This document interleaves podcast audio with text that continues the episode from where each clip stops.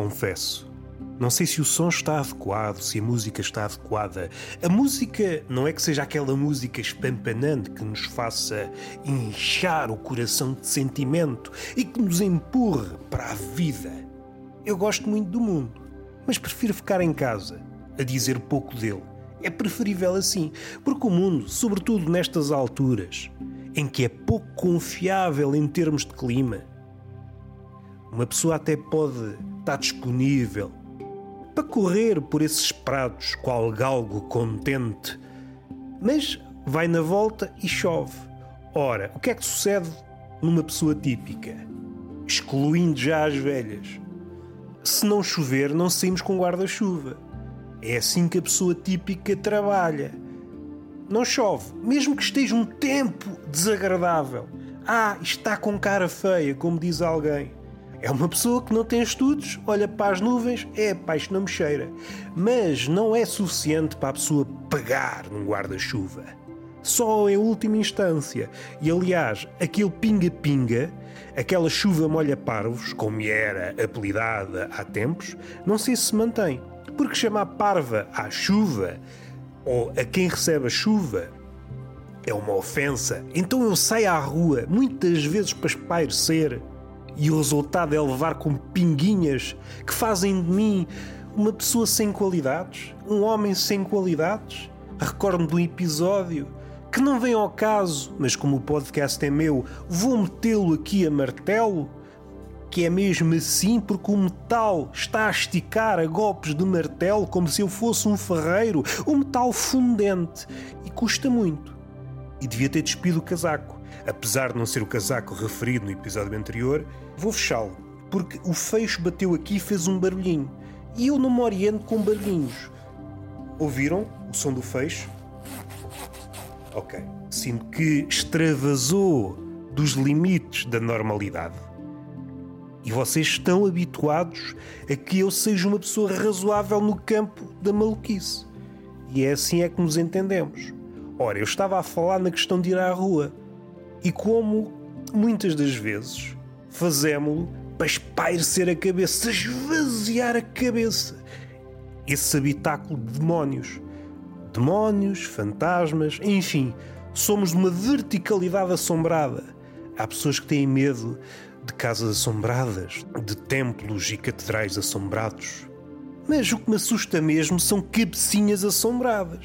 E não é preciso enverdarmos pelas vielas das doenças mentais. Mas já que estamos aí, então não é que anda para aí uma multidão, uma turba multa, que é sempre uma boa ocasião para utilizar este termo, uma turba multa de falsos psicólogos? Epá, que é que havia de dizer? A mim não me apanharam de surpresa, porque a mim ninguém me apanha de surpresa, pá. E vejamos bem, é provavelmente das profissões em que, em havendo vontade e alguma ginga, é fácil criar o conto, ou melhor, o romance do vigário. O conto, se demorar pouco tempo, poucas linhas, poucos dias, se alongar, é um romance monumental do vigário. Um psicólogo só precisa de saber ouvir. Ok, também dou de barato é uma qualidade cada vez mais rara. Se estiverem predispostos a ouvir, é só abrir a porta e pôr um sofá numa sala. E tem clientes com fartura. E agora está alguém a pensar: então, mas este rapaz é louco. Este rapaz é louco, deixa-me ver 70 euros. De 15 em 15 dias, 140.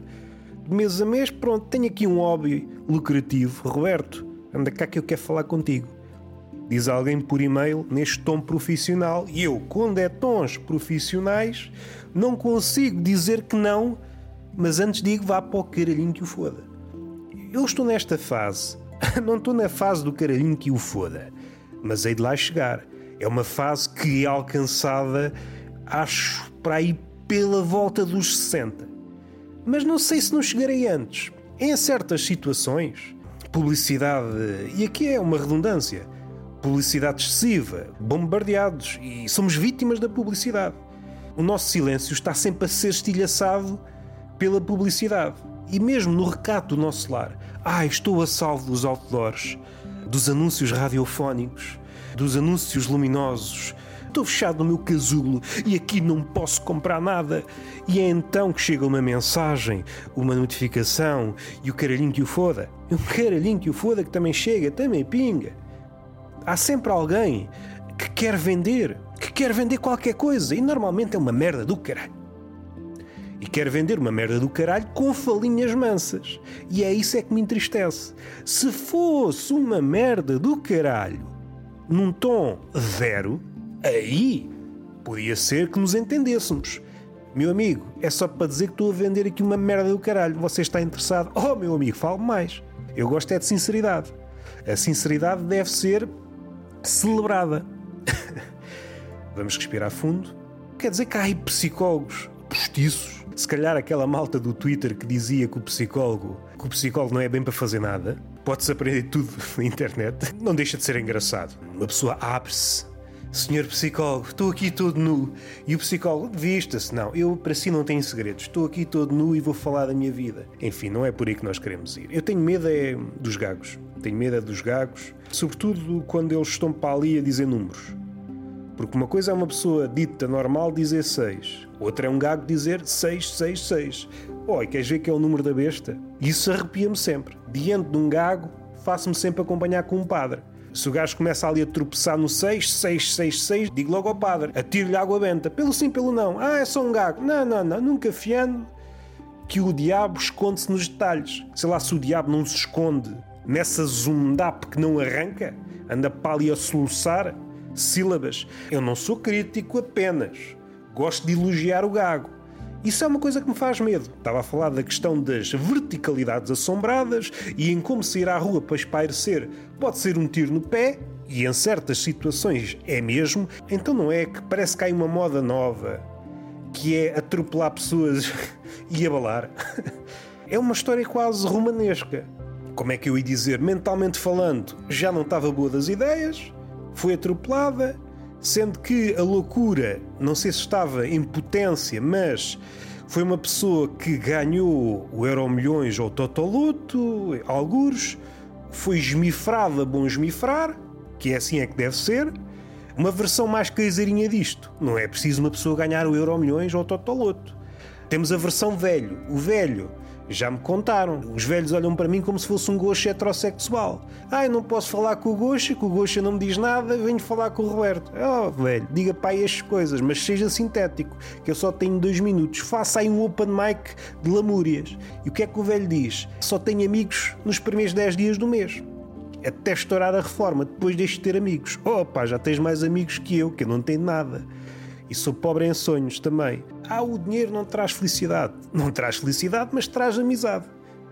Está corrigida a frase. E o que é que nos importa falar? Ah, estamos a falar do gago e a começar a elogiar o gago. O gago é muito bom, mas não é para todas as pessoas. É para aquelas pessoas que no nosso tempo já são raras. Os poetas à moda antiga. Escrever poemas como se fazia antigamente. Daqueles com métrica e como deve ser. Assim tipo manjerico. Assim mais espartilhados na métrica. Ah, mas não sei contar as sílabas. Não sabem contar as sílabas, arranjem um gago, que fica tudo mais claro. Os gagos só não arranjam trabalho se não quiserem. Eu sou um curioso, um curioso de pau. não estou a brincar. Mas falando em pau, que é sempre um bom tema para começar, fala-se muito de tabus e há tabus que permanecem desde o início. Há dois tabus que permanecem: o canibalismo e o incesto. Desde o início, ai ai, não se pode comer. não se pode comer. É sempre coisas ligadas à gastronomia. E é por isso que abrem aí tantos restaurantes com pratos novos para tentar criar substitutos à altura do canibalismo e do incesto.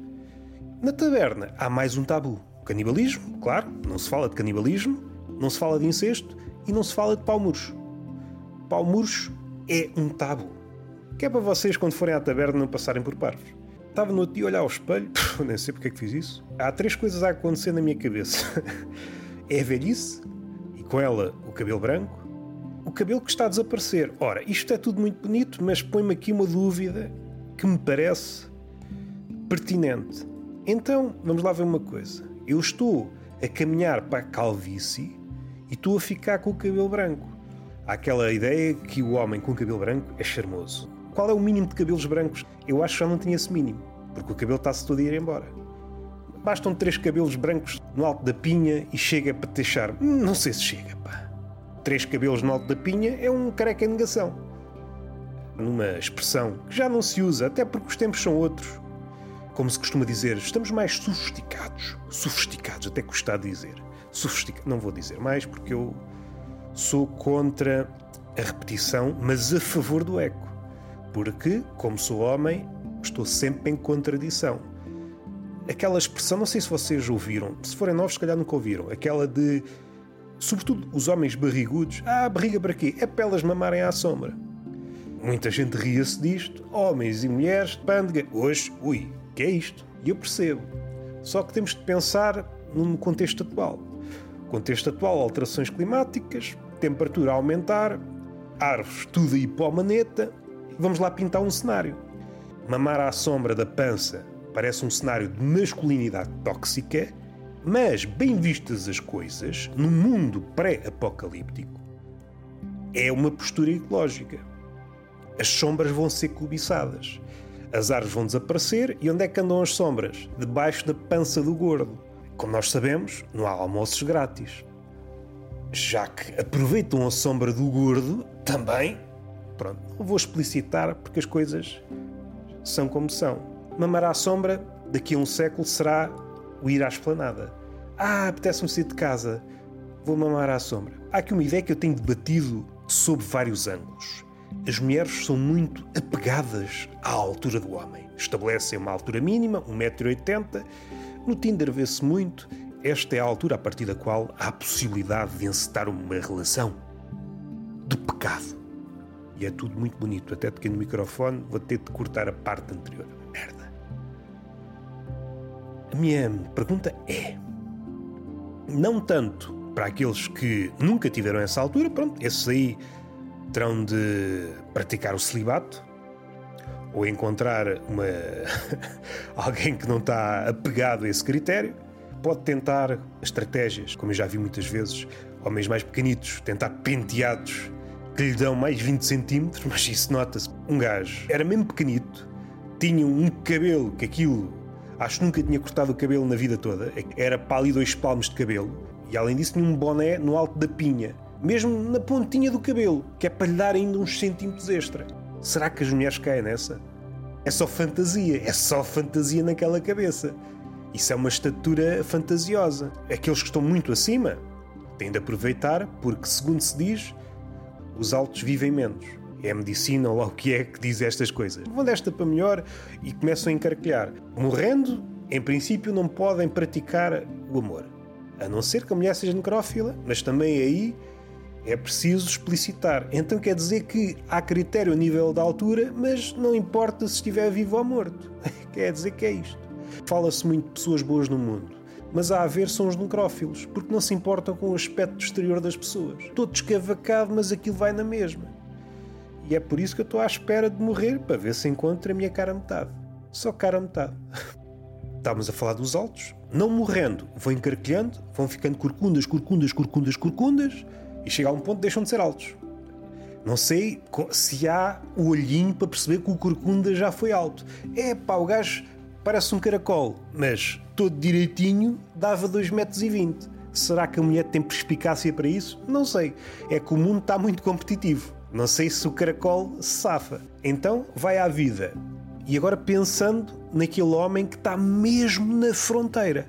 Supondo que esta fronteira não sofre oscilações. Supondo que a fronteira é 1,80m e como a altura média está a aumentar, há de chegar uma geração de mulheres que diz 1,80m não chega. Queremos 1,85m. Homens a partir do 1,85m ainda vai. Eu estou salvo porque ainda tenho 1,85m. Mas, voltando ao 1,80m. Aqueles homens que estão mesmo no 1,80m vão fornicando, fornicando, fornicando, supondo que esse é o único critério, e se calhar até fazia falta. Isto está muita complicação, é red flags e termos em inglês, uma pessoa parece que tem que estudar para meter o pisalho num sítio qualquer. Então, se uma pessoa não presta para inglês, pronto, fica com o bicho assaimado para sempre. Em relação à pessoa de 1,80m, nós, com a idade, vamos minguando. Não sei exatamente quando é que começamos, se é uma idade estática, se não é, deve haver um intervalo. Vamos supor que é a partir dos 50 começa a haver um decréscimo de tamanho. É um folião, é um folião até aos 49, faz 50 anos, acorda 1,79m. Oh, acabou-se a cona. Vai tentar engatar e as mulheres, não, não, amigo, tens 1,79m. não preenche os requisitos. Ih, com caraças. E talvez haja aqui uma relação entre homens de 1,79m que atingiram 1,79m apesar de já terem tido 1,80m e o suicídio. Será que não há aqui uma relação? Epá, se eu tivesse 1,80m e de repente passasse a ter 1,79m e isso refletisse nas conquistas, nessas conquistas que soube falar, que eu não sei nada disso, todos os corpos são bonitos. E os anões? Ah, os anões estão sempre lixados. os anões estão sempre lixados. Vamos refletir um bocado e está feito. Beijinho na boca, palmada pedagógica numa das nádegas e até à próxima.